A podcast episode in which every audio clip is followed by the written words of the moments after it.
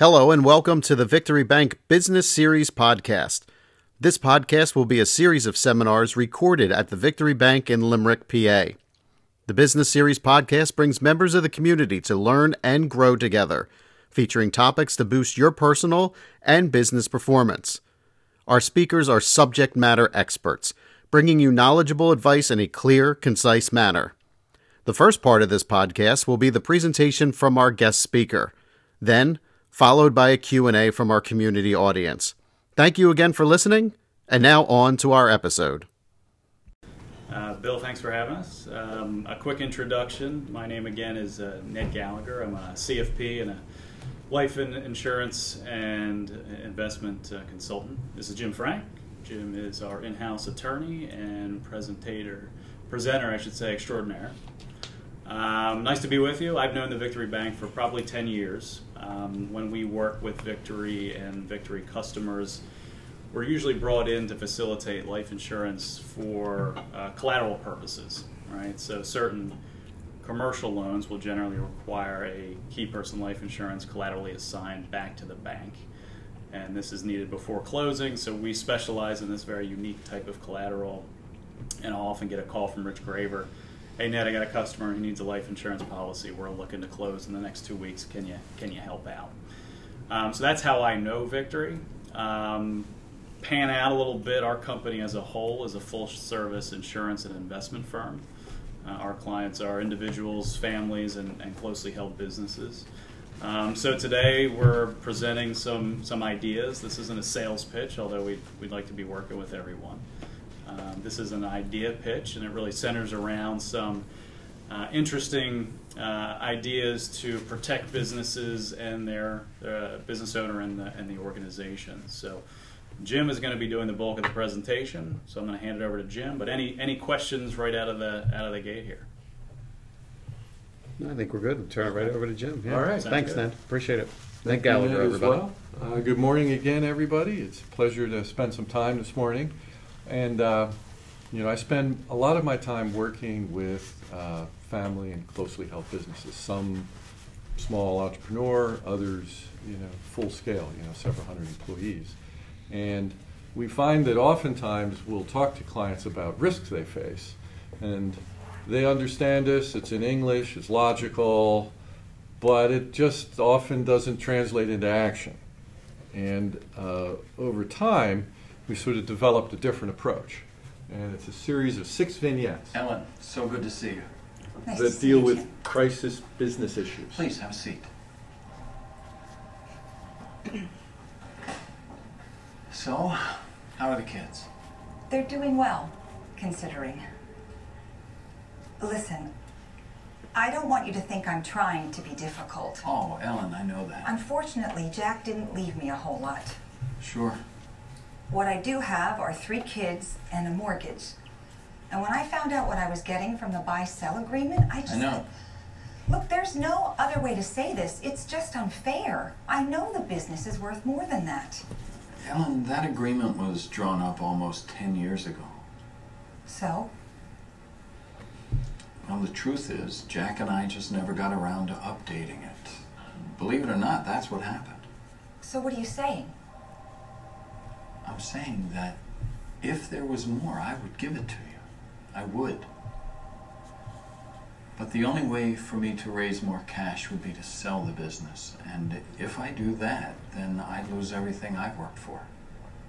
Look, I don't know anything about that. What I do know is that this business is worth more than what I'm getting in the buy-sell agreement. Listen, I'm not trying to make trouble.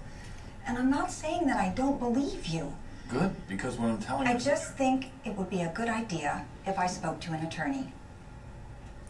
I just want what I'm entitled to. Okay, so if we had a soundtrack, you'd be hearing all the low bass notes right now, right? It'd be sort of a fade to black. And as I said initially, it's one thing for us to sit down and talk about, are you protecting the value of the business for your family? And then it's another thing to sort of watch some actors interplay, that very subject. So it ends with, so what do we know? We know there was a buy-sell agreement, all right? And businesses that have more than one owner should have that. And then it becomes the next question of dealing with what are going to be the triggering events in a buy-sell type agreement. And obviously, death usually comes to mind because we're all going to face it at some point, right? And it's pretty definitive. So here we have a situation where we have some business partners, probably been together a long time. And when I watched this video, there's sort of three characters, right? You know, there's the two, you know, the surviving spouse and the former business partner, and then there, I think his name's Jack, right, the dead guy. And I always think to myself, well, if I had to pick, you know, which one of those characters I'd like to be, I think I want to be the dead guy, right? Because he didn't mean or intend to put his family in this situation. But I have a question for you. It's a buy-sell agreement, arm's length negotiated. Do you think it's an enforceable legal agreement? What's the lawyer going to tell her when she comes? Yes, I would think so. Yeah, it's enforceable. You know, you're allowed to make a bad deal, right? Now, we all know, though, that, and maybe it's unfortunate, but many lawsuits are really filed not to win, but to settle. And that's probably the type of dialogue she's going to have with her attorney, you know, which is, well, if we go to the mat, this is sort of enforceable, but there's an aggravation factor. And so then we back up to, well, there's a consistent theme you'll pick up here. These are sort of big problems that had simple solutions that weren't implemented, right? And that you'll see is a consistent theme. So we have a buy-sell agreement. It has a fixed purchase price, which is kind of unusual because business values change. And depending on the nature of the business, you might value it differently. Now here it appears to be a professional, maybe architectural type firm. Some businesses lend themselves to a formula. So rather than having a fixed price, it's a formula. Some multiple of revenues or sales, something like that. That's always going to be a price that stays fresh. Right? Then some businesses aren't as easily valued because we're kind of not sure. And many entrepreneurial businesses, they are worth a lot more to own than they are to sell. Right? In fact, that's a challenge that most of those types of businesses face. You're deriving a good income from it, and you're operating it. You're the key person. You're making it. You know, you're the rainmaker. But someone coming in behind you to purchase that is generally not going to give you a large enough lump sum that lets you go down to Victory Bank and buy a bunch of CDs and clip your coupons and make the same income. So we always tell business owners when they're looking at protecting the value of it, right? Your business has two values, and the more important value is what's the value to your family. Look at that one first. And when we work with clients, we're often, you know, not looking at the business yet. We just want to know if something happens to you and those that are financially dependent on you, how is their lifestyle impacted? Forget for a minute there's a business here.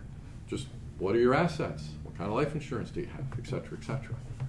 Because that's the real number you want to protect. Then you step back and say, all right, of all your assets, here's this operating business. You know, what value might that have?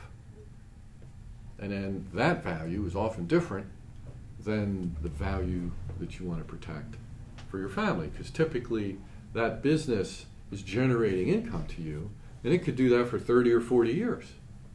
So it's really the present value of that number that, you know, we're more focused on. Now, of course, you know, your other advisors, the attorneys, the accountants, the business valuation people, you know, they'll come to the equation and help you put together the components of what's the business value. But this is a situation where, you know, you've got a valid buy-sell agreement. Is there funding for it? In other words, once you have a number, where is it going to come from? I'm not sure I want my spouse to be the largest unsecured general creditor of my formerly owned business, right? Nothing against my surviving partner, right? So managing that risk is part of the discussion of providing a funding for a buy-sell, right? Where's it going to come from? Typically, it'll be a life insurance for some amount. To the extent purchase price might exceed that life insurance, then that, call it a shortfall, that'll be an installment sale at some interest rate over some period of time. And then depending upon how, you know, any individual's family's assets are mapped out, you get a sense of how diversified is the family wealth from the business. And that's also a consistent theme with business owners. You know, their wealth tends to be concentrated in the business. And we'll talk about that a little bit more. So does it all make sense? It's kind of one of those, not a surprising scenario, but a little bit of effort makes a big difference. Yeah. Yes. Jim, how often do you recommend businesses revisit that, if that's the type of arrangement? Great question. They had said this was a 10-year, you know, they said they hadn't looked at it in 10 years. That's right. Well, if you have a formula valuation, it sort of revisits itself. If you have a static valuation, which they did here, typically, and attorneys, if there is a fixed value, they'll say, here's the fixed value we agree upon. Every year we're going to meet as a board and refresh that number. And if we fail to do that, any number that's more than 18 months old, if there's a triggering event, such as death, then we'll go to an appraisal process. And that's not the ideal way to do it. What we tell, typically clients, even if they have a formula, because that might change too, is at least every 2 years.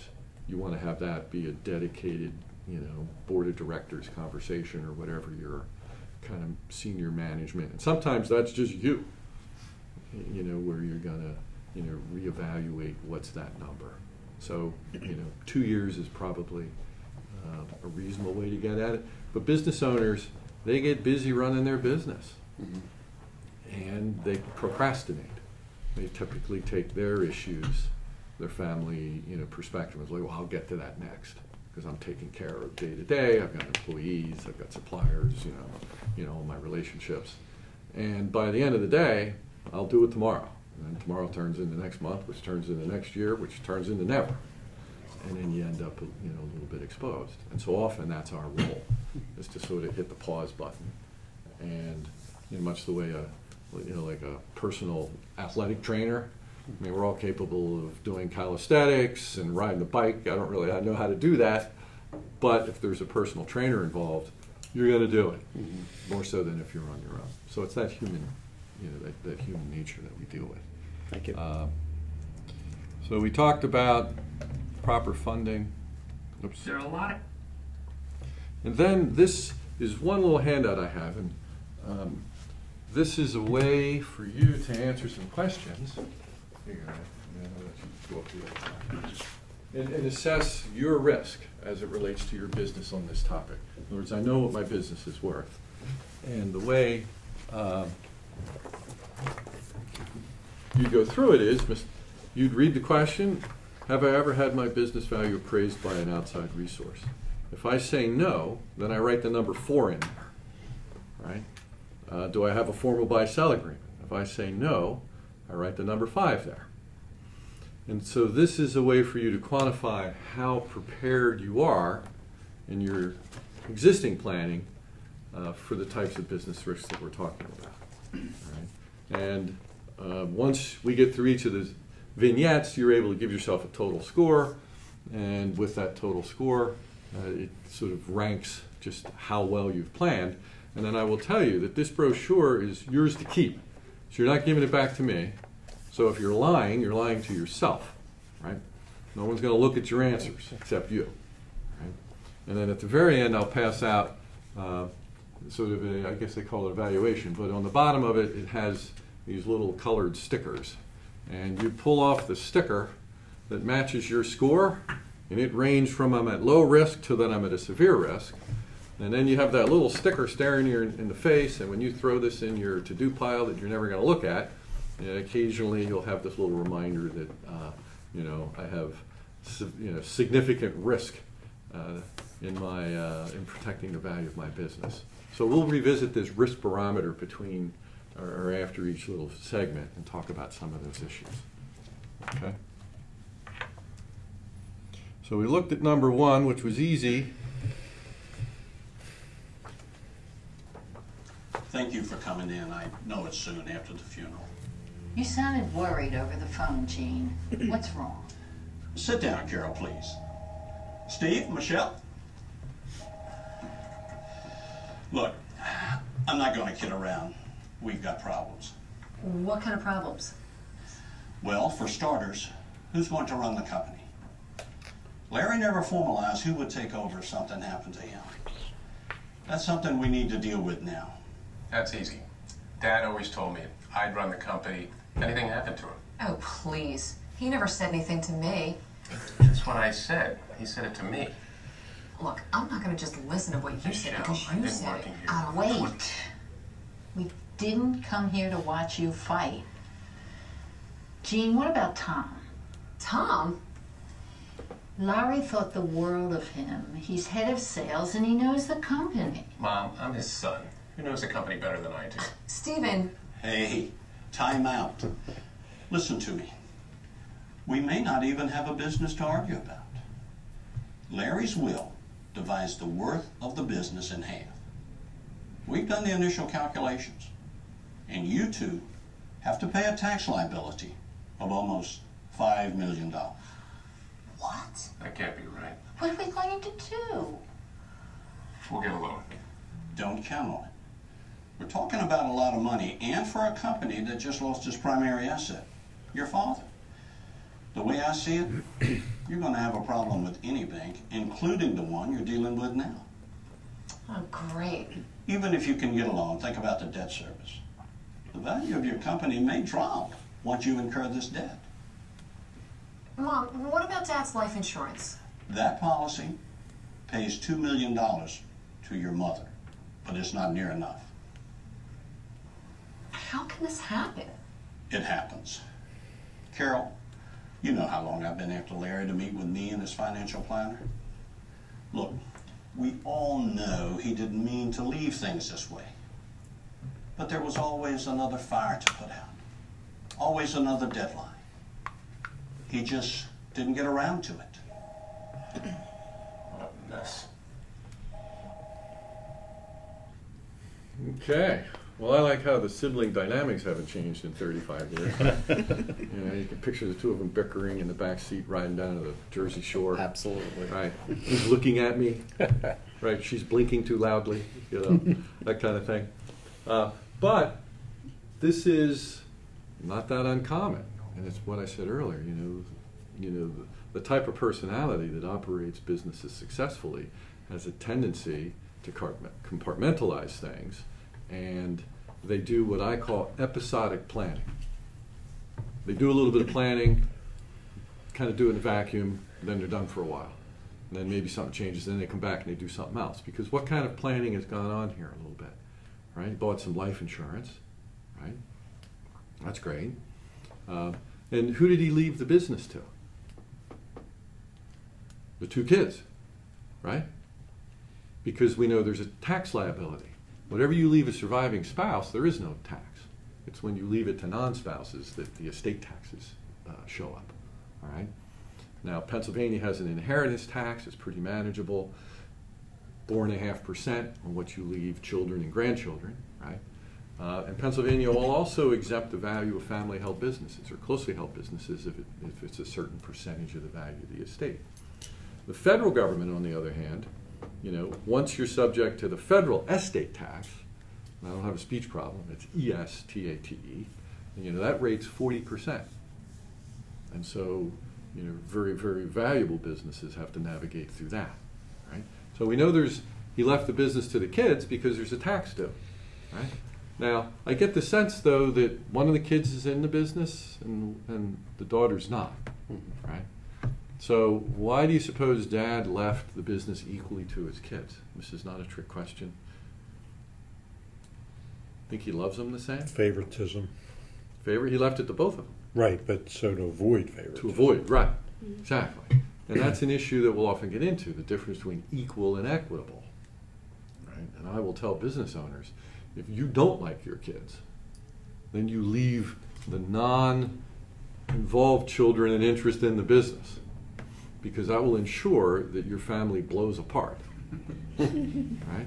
Because what's going to happen? You know, the son, he's going to want to reinvest in the business, and his sister is going to be on the board wondering why, you know, she's driving a 3-year-old Lexus, and the company should, you know, maybe get her a, you know, nicer car sooner. So it does set up a dynamic. And then what did he also do with the life insurance? Why did he leave $2 million in life insurance to his wife? Not a trick question. It's the same answer as the first one. Take care of her. take care of her. He loves her, right?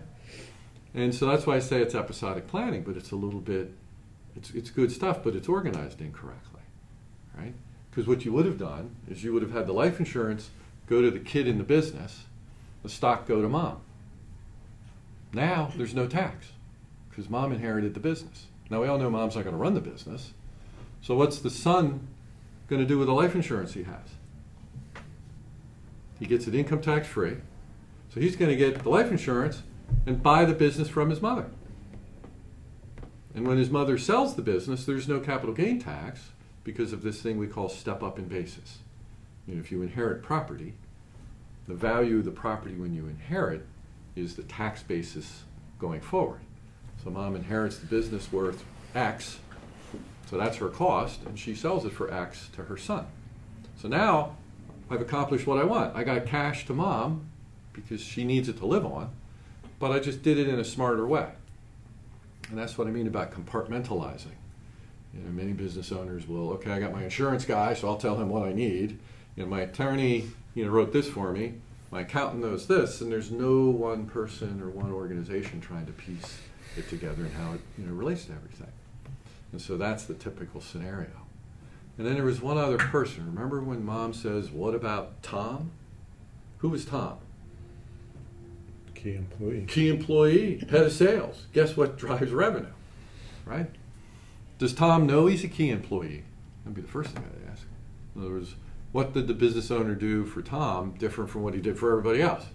I'm sure there's a qualified retirement plan, like a 401K or something. So Tom gets that. You know, Tom probably has different comp and maybe a bonus. But what do you think Tom's doing? You know, Tom's worked for Dad for years, right? So he watched those two kids grow up, right? So you know what I think Tom's doing? He's updating his LinkedIn page. Because his new boss, right, or the kids who don't get along. You know, what's that making me think about, you know, the future here? So part of the succession planning here should have included a discussion about, hey, what are you doing extra for key people, right? I'm obviously, you can pay them more, but are there any handcuffs? Some deferred compensation, you know, maybe some equity interests in the business.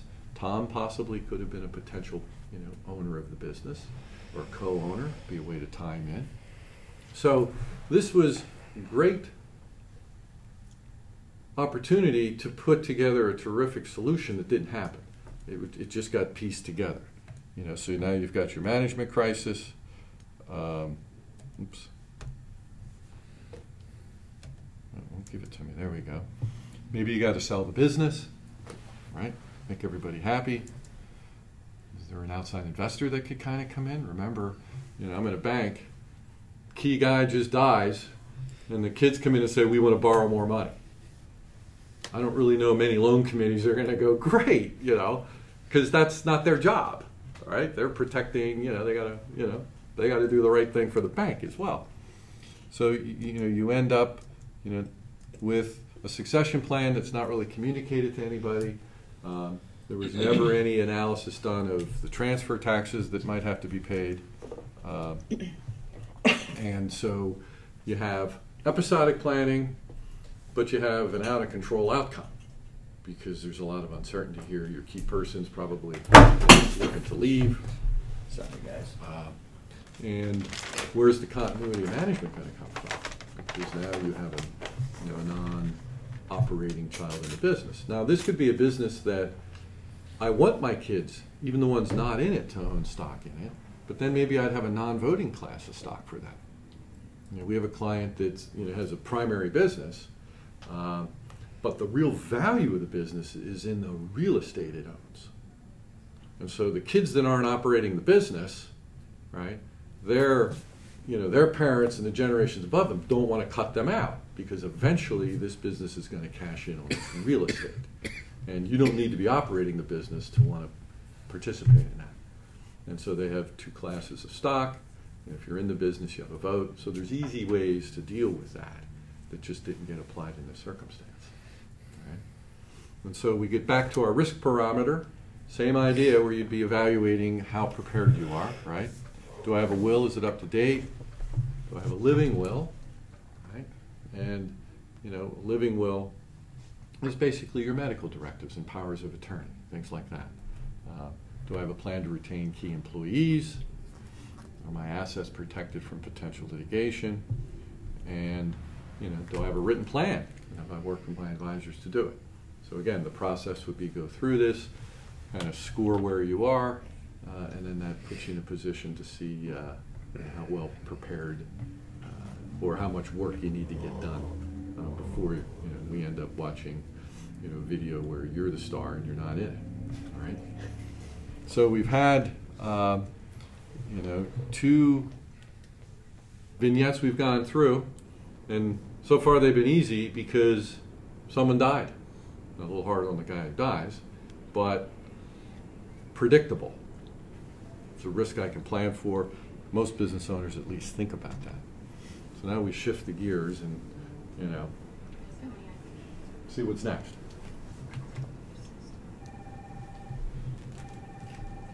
Hey, Tom. Hey, Thomas. Sorry I'm late. That's okay. I don't think any of us are in a hurry to deal with this. No, we have to address it, Art. I know. So, how do you see it, Tom? Well, things could be a lot better. Ever since Paul's been laid up, we've been going downhill. Sales are off, and they're getting worse. And it's killing the value of the company. Is there any one reason for all this? Actually, I could give you 3 or 4, but it all comes down to Paul. He's the owner. He is the one who opened all the key accounts. Paul's the person who makes all this work. Great. It's no picnic for him, Art. I know most of his cash is tied up in the business. And now that sales are slipping, there's not even enough to take care of him and Janice.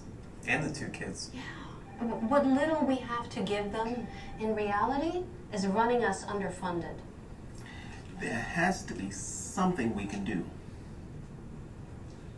Leslie, you've been pretty quiet. What do you think? Honestly, based on the way things are going, or I should say not going, I've started to look around. Oh, Leslie, no. I'm sorry, but I don't see a way out here. We don't even know who's next in line to run this place, do we? Okay. So, still merriment here, I killed you a couple of times, now I'm disabling you. Right? Eventually this will be a fun presentation for you, right? When it's over, everybody will be depressed. It's reality, though. But it's the reality of it, okay? And, what kind of jumps off the page here is... before age 65, you're like 4 or 5 times more likely to have a disability, for an extended period of time than you are likely to die. And most business owners will think about death because, I've got family, income needs, or I got support needs that I care about. So, I'll think, I'll deal with it. Disability, everybody just sort of assumes that's not going to happen to them, right? And we're back to that buy-sell agreement. Triggering event certainly is death. Might disability be a triggering event? Right? Now here we have a situation where this senior staff is sitting around saying, gee, I don't know what, who's in charge? And then you have, I think it's Leslie, who's really honest, who, said, hey, I'm updating my LinkedIn page. Because she's looking at, what's going to come next. How do we work through this? So I know that nothing's ever been communicated by the owner as to what's going to happen. I know that there's really no key person additional benefits that's holding anybody in. Again, something that would have been good to have that we don't have. And I also know that the owner is not financially protected or diversified. Because remember, the one, I guess it's the finance lady says, gee, he's pulling out all the cash, we're running on empty. So I'm back to, well, I can lay off some of that risk. We're all familiar with disability insurance, right? There's 2 types of disability insurance. There's the type everybody should have, which is disability income protection, and that's insurance that will replace your income if you become disabled, right? Which, if the business owner had here, would be generating cash flow for his business, for his family, without having to continue to pull cash flow out of the business for his family at the time his business should probably be husbanding or retaining cash flow, because he's disabled. What are the people in charge of the credit and the working capital line is going to think about that? Right? So did not lay off some of the risk, as simple as it was just to acquire disability income protection. And that's something that everybody needs, even if you're an employee and don't own a business. Question? Jim, I'm going to point out, folks tend to think disability as just an injury, right? Everyone uses, well, if I cut my arm off, yeah, I'm in real trouble. But the likelihood of that is so insignificant. What disables people is sickness, right? I have a stroke, I have cancer, something that's more realistic to happen. So when we think disability insurance, it's comprehensive. It's sickness and injury and everything in between. That's right. And the key people could also have that provided as an additional executive benefit to them, that maybe the rank and file doesn't have. So this whole notion of disability is a valuable, and it's perceived as valuable by those that receive it. And the second type of disability insurance would be a buyout insurance. In other words, a disability occurs and it creates a lump sum payment, typically after a 12-month waiting period. So if you have disability income insurance, that'll probably kick in 90 days and it's replacing your salary. Disability buyout insurance is something different. That's where the owners of the business have decided, well, what if are triggering events that'll cause a sale? Well, if I die, you don't want my wife as your partner, you buy me out. Well, if I get disabled, is that a triggering event? In some businesses it would be, others maybe not, depends what it is. But it's a discussion that needs to occur that often doesn't occur. And then you end up with that kind of situation where I've got a business owner who's not financially diversified such that the business is able to husband its cash. Instead, it's just going right out the door to support his needs, and he owns the business. And you can see the confusion in the senior staff because they've never had any communication on the subject. So for all the business retreats or strategic planning that they do once a year, and they go off someplace nice and have a full day or two of meetings, somehow in a topic like, if this happens, what do we do? Never makes it. Right? So that's the kind of communication of the plan that's important that business owners provide for, so that people know. So if we look at our risk barometer again, same process. What's nice about the risk barometer too is you can track how close we are to the finish. So here's number 3, and it's the same idea. Do I have a formal succession plan? Right? Does it have a provision for disability? Have I involved key people in those conversations? Have I identified and written down who could run the company? Right? Do I have buy, sell, or overhead expense insurance? Again, laying off some of the risk. And the process is the same. As you work through it, you write down your score, and along the way, you find out how prepared you've become. Just a comment. Comment, yes. Prospective client of mine was involved in a succession planning consultative. Mm-hmm. But they had no sales plan, and that's my bailiwick. So, mm-hmm. I mean, they had 2017 was operated in the red, and they expected the same for 2018. And I said, well, so he was delaying the sales plan, mm-hmm. and sales strategies for the succession plan.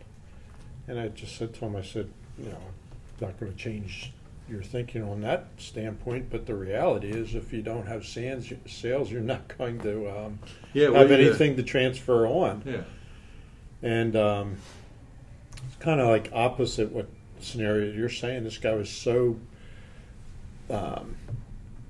dedicated to this succession plan that he didn't see the reality of... Yeah, what he was passing on may not be worth receiving. Exactly, and that's almost verbatim what I said to him. Yeah, yeah. And it woke him up a little bit, but he didn't change. And so, the succession was going to family members, yeah. or key people, because there could be different son directions come into the business. Right, exactly. So that's one of those where you're sitting there thinking, you may not be doing him any favors, in the grand scheme of things, because you're right, that's what drives revenues. But he was, my take on it was he was the issue, not the not the salesperson's, because he wasn't enforced. You know, he wasn't holding the salesperson accountable. Yeah, yeah, and just focused on executing on his exit strategy. Right. I guess a big thing. All this is vital, but you need to have the revenue and the income to be able to an ongoing gainful business. That's right, and that's also why, and I know you know this, most family-held businesses don't make it to the next generation, right? And the third generation is probably low single digits. Now, not all businesses work that way, but it has to do with not executing on that succession piece.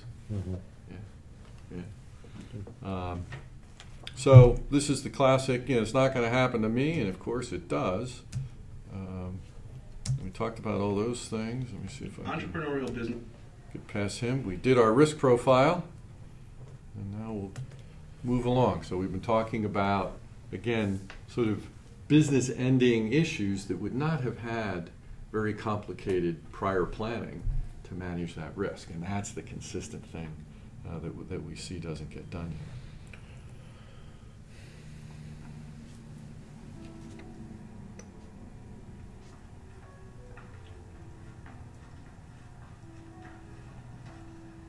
Oh, hi, Donna. Hi, Dad. How was lunch? Really nice. It was good to see Jeff again. Can I talk to you for a minute? Sure, sure. What's up?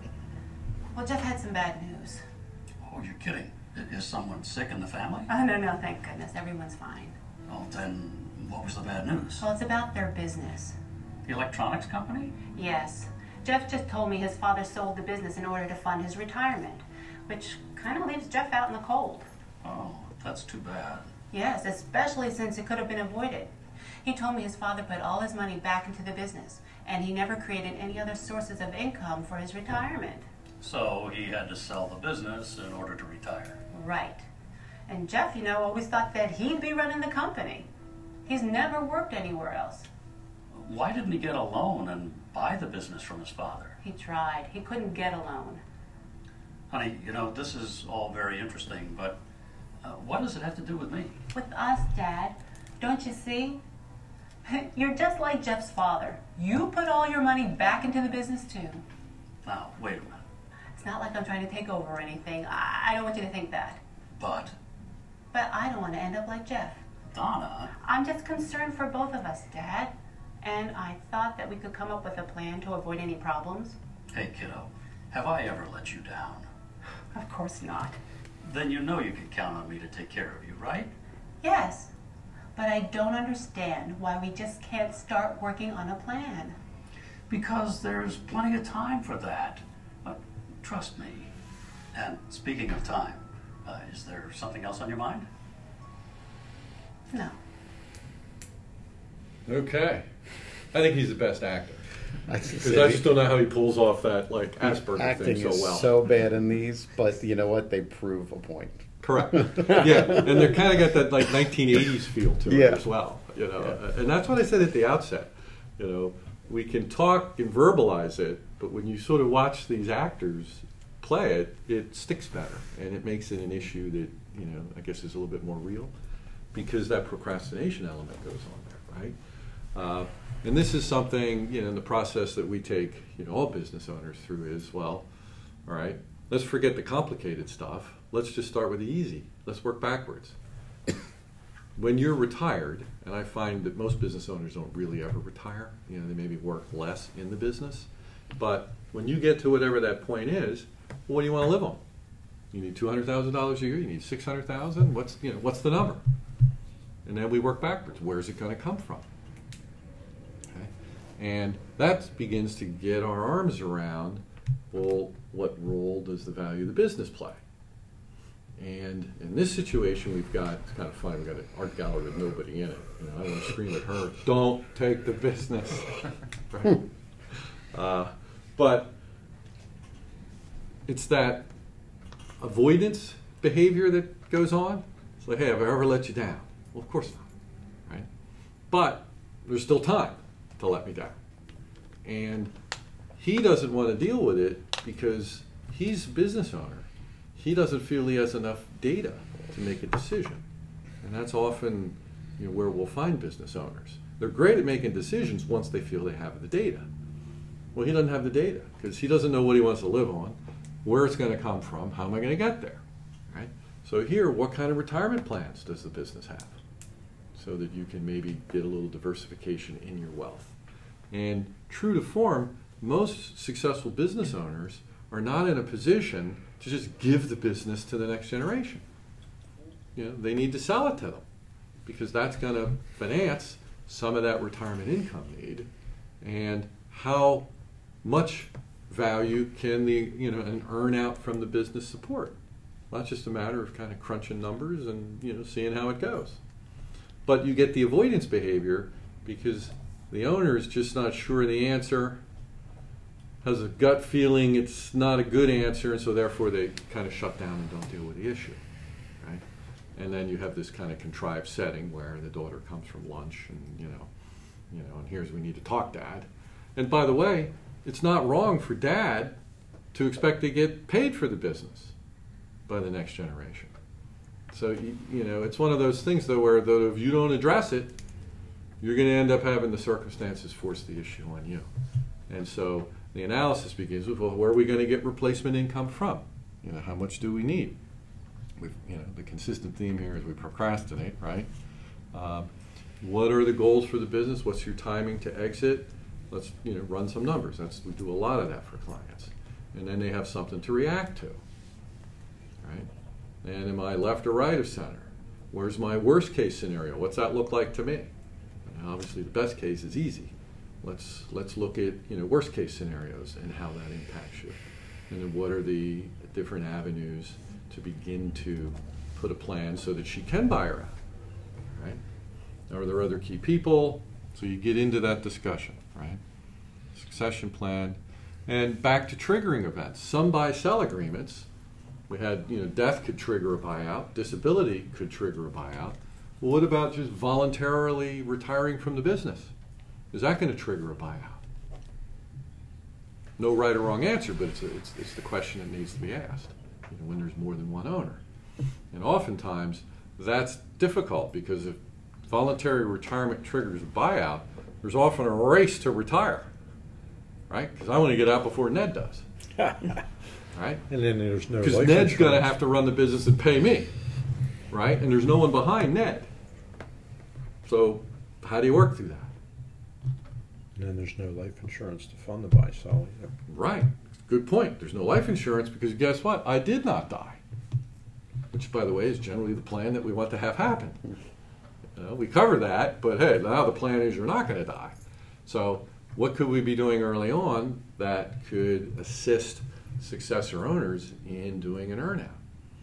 Right? And there could be executive bonuses, where you earn a bonus, but it goes into sort of a sinking fund that'll be available, on a tax advantage basis to start to buy me out at some time in the future. That's kind of tying in a key person who realizes, hey, there's a plan. I'm going to own this. So it's got the benefit of that. It's keeping all eyes focused on the future, but it doesn't happen if you don't deal with it. And when you're saying there's plenty of time for that, you're just kind of kicking the can down. Problem is you're kicking it down your alley. It's not leaving it. Yeah. Jim, how about using life insurance as a replenishment technique in this sort of scenario? Is that something businesses are doing? Businesses will do it because, so for example, I've got a key person, and if I die, that key person is going to buy the business. Well, I could do that with term insurance, right? It's lowest premium. Business owner dies. Someone gets the proceeds, they're in a position they'll buy them out. Well, what if they're not likely to die? Well, maybe what I'll do instead is I'll use permanent insurance. So now the next generation owns permanent insurance on the owner, and permanent insurance lets you pack a lot of money into the insurance contract, way more than just the term cost.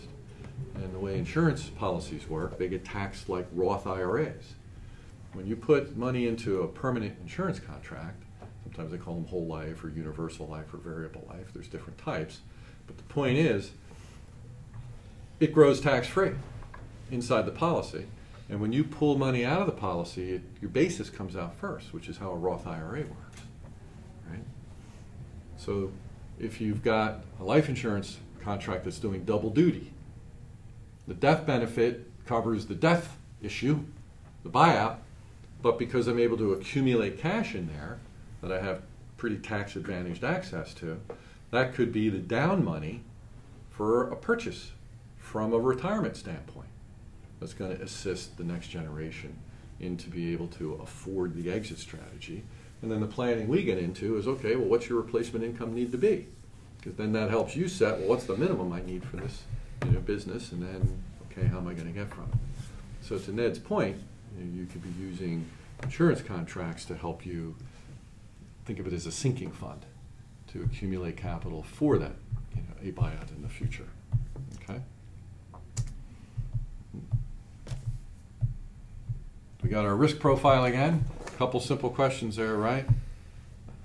Do I know when I want? How much income am I going to need? Right? How important is the getting value from the business to my retirement? Right? And are there financing options that key employees could be involved with? So these are, again, the questions that you want to take yourself through, because it's really telling you if you've addressed, you know, this particular issue.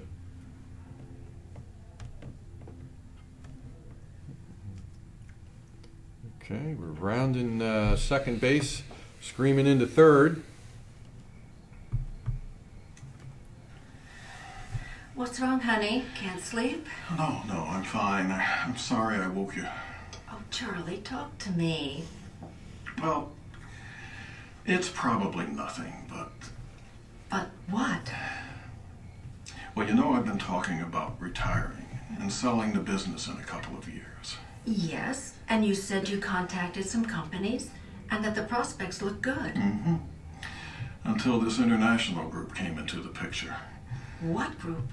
Oh, they're huge, multinational, and they have plenty of money to invest in marketing and R&D. What's that got to do with our retirement? Honey, they're undercutting our prices.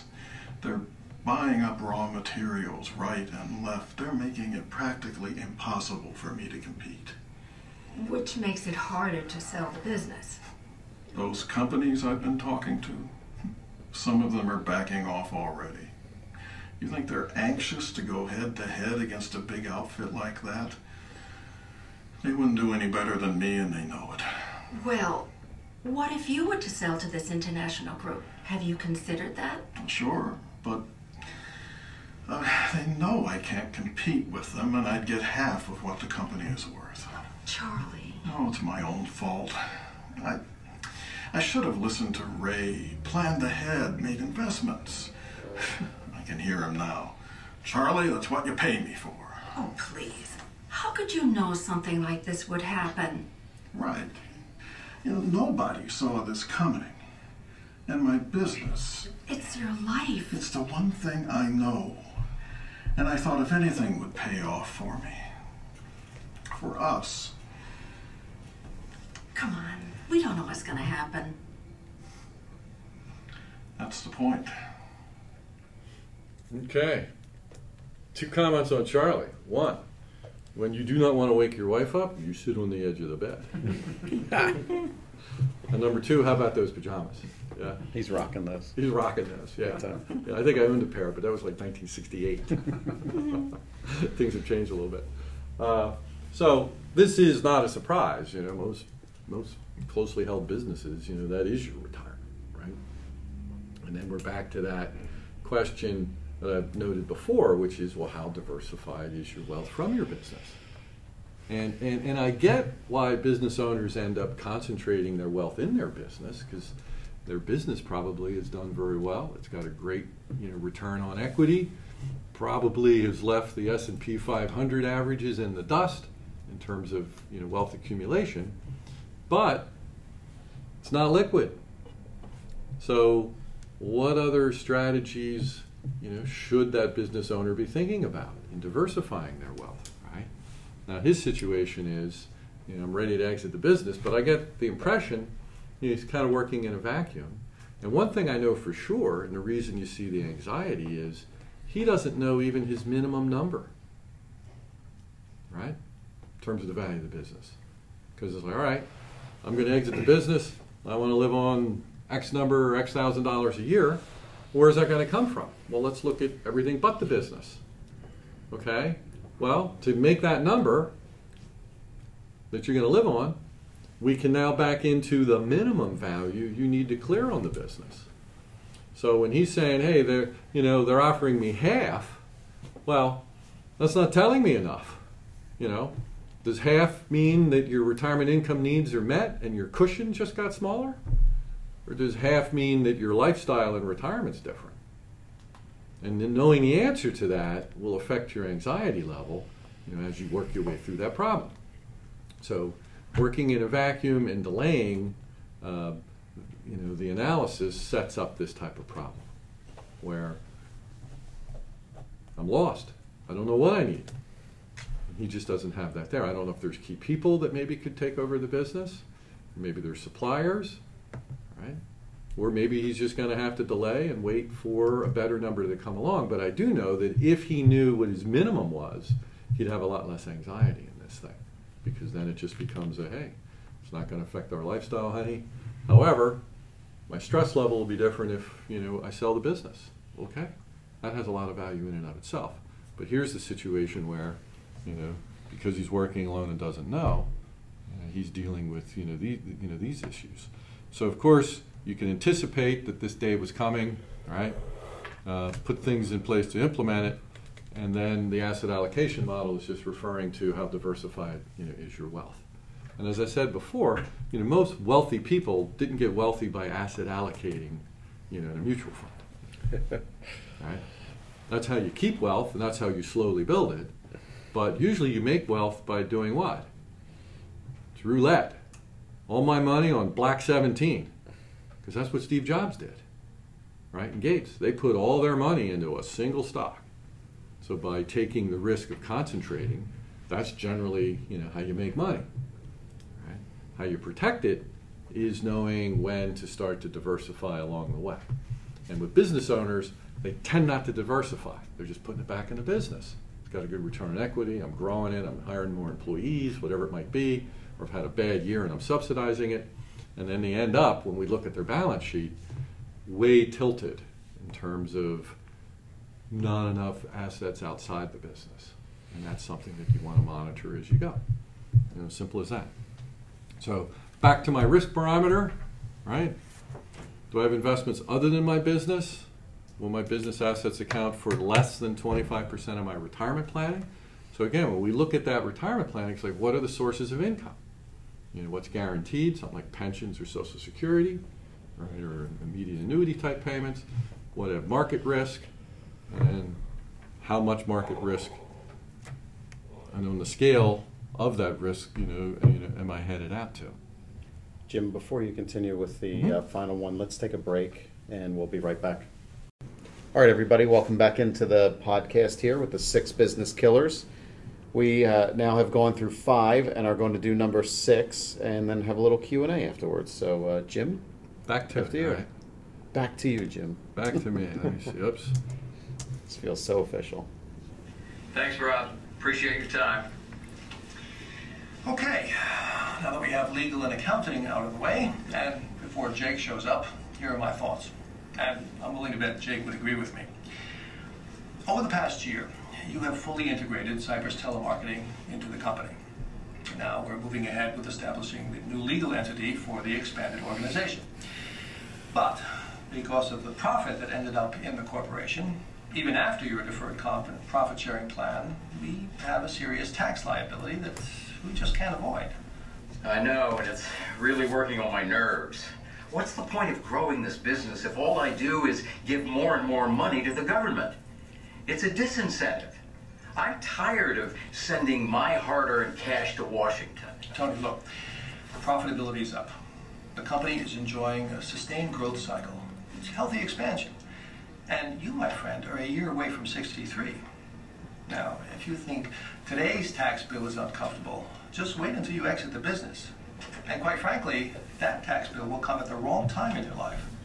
Quit trying to cheer me up. A written exit plan from the business is no joke. But since you're upset with the current tax scenario, we need time to build the plan so you can successfully exit the business with your wealth intact. Look, we're not talking about walking out the door tomorrow. It's about leaving when you want to. But if you're gagging on this year's tax bill, believe me, you will choke to death if you had to sell the company today. Okay, so the happiness continues, right? I don't know why you want to be business owners, right? We killed you, we disabled you, and then once you got past that, you know, we cut the value of your business in half when you went to sell it, and now we got someone we didn't kill, we didn't disable him, his business is worth a boatload of money, and he's still not happy. So that's why I say I don't understand why business owners and entrepreneurs become such. But I'm joking, of course, and what we're talking about here is taxes. So in the end, that's one of the, you know, probably outside of your payroll, you know, taxation is your next largest cost of doing business. And that's often something that, you know, business owners just kind of delegate. And I do find that many business owners, you know, they have tax preparers more than they have tax advisors. In other words, you know, they're getting their taxes filed, but it's on time, here's what you owe, we're going to make a distribution to cover it, or an S corp, however that might be, but they aren't necessarily getting, you know, tax minimization or tax management advice. All right? And increasingly when we work with clients, and again, we're often with business owners working backwards from, all right, the business is sold or going to be sold, what's your income going to be like, you know, what kind of gifting are you doing within the family? Depending where the values are, you might have federal estate tax issues where we're trying to make gifts to move appreciation out of the family. There might also be some kids in the business and not in the business. How do we deal with those equalization type issues, right? Who could be the potential sources of buyers for the business, inside or kids, or is it an outside sale? So you're working through all that, but riding behind you is, well, you know, Uncle Sam got his hand out too. How are we managing that? Right? And when you get to the death scenario, I tell clients all the time, you have three partners when you die. Right? You have your family, you have charity, and you have Uncle Sam.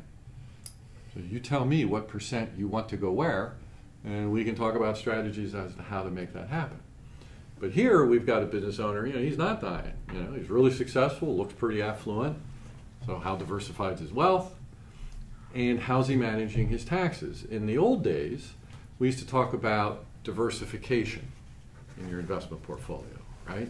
You'd have stocks and bonds, cash, and then within the bonds, you'd have big companies, small companies, international, domestic, and in your stocks, it's large cap, mid cap, small cap, emerging, you know, US, Asia, whatever it might be. Well, now another overlay has been pulled in, and that is, well, what's the tax effect when I draw down on these investments, right? In an ideal world, you'd have all your money in a Roth IRA, right? You know, it's after-tax money that went in, but it comes out tax-free. But most successful business owners, do they have Roth IRAs? Not usually, because they make too much money to contribute to one. But a number of years ago, Congress changed the retirement plans so that you can have Roth 401Ks. So that's unrelated to what my income is. And many times we'll see business owners, they're just putting in pre-tax money because they want the deduction. Well, I know how that's going to get taxed when they get to retirement. It's all taxes, ordinary income at the highest level. So their bracket doesn't go down. Right? And then you have funny spiking events. So if I'm retired and I want to buy a $50,000 automobile, well, what do I have to pull out of my IRA to have 50? Probably 75 or 80. So when I did that, what did I do to my taxable income? I just spiked it by 80,000 bucks. And when I did that, guess what I probably did to my, you know, Medicare Part B premium? That's tied to my income, right? So the simple act of buying a car spiked my income, which caused me to have to pay more Medicaid premiums for a couple of years, you know, till I worked it back down. What if I had a tax-free bucket to pull from? Right? So, you know, are there alternatives to Roth that work like that? And so those are the discussions that we get in with this kind of business owner. You know, as we're coming to it, is those sources of income, how's it going to be taxed? because everything we're looking at is on an after-tax basis, because that's what you live on in retirement. You know, the gross doesn't matter, all right? So the way this ends is we have our mistake number 6, you can't beat Uncle Sam. You have a handful of questions that you can take yourself through, and then once you've scored it all, bless you. Once you've scored it all, you got a total, and then I passed out during the break, this single sheet of paper across the bottom has these little stickies you can pull off, and you, once you tally up your risk profile and get a number, you then peel off the sticker that matches that total number. And that's what I said at the beginning. You'll have a nice takeaway. You'll have a little sticker telling you just how poorly you're prepared for all these risks we talked about, and you can throw that in your important to-do list pile that, you know, gets looked at about once every 6 months or so, and then you'll hopefully sort it again and keep it in the, well, I'll look at it next year. But it's a way to kind of keep focused on I need to take action. And if anything that we want you to take away from this is, if you want to engage in that dialogue, Ned and I are the kind of people that would be a a good place to start. And we don't replace your other advisors. Your lawyer, he or she's going to get involved depending as the issues. Of course, your accountants get involved and your lenders get involved. And so in a sense, we tend to be the ones that kind of quarterback that. So with that, I thank you for your questions and attention to the content. It is always helpful to have people paying attention as we go. And we're going to hang around and have some additional dialogue or any questions. Great, Jim. Thanks for the presentation. And while we're thinking of some Q&A, if there is any, for those folks that are listening on the podcast and would like a copy of the risk barometer with the 6 business killers, I would highly encourage you to reach out to Jim or Ned. I will put their contact information in the episode notes. I can probably tell you that everybody listening, if you're a business owner, has probably said or thought one of these statements at one point. I know what my business is worth. I'm too busy running the company. That'll never happen to me. There's plenty of time for that. My business is my retirement, and you can't beat Uncle Sam. So again, if you've either thought or heard, or even a friend or another family member, of any of those statements, I would encourage you again to reach out to Jim and Ned, get a copy of this, and take a look at your risk assessment and see where you fall on that scale. And if it's, if it's any type of risk that requires some attention, I would recommend getting in touch with Jim and Ned. They've been most informative today for the audience. So, thank you both again for being here. You're quite welcome. But before we go, does anybody have any comments or any questions for Jim or Ned?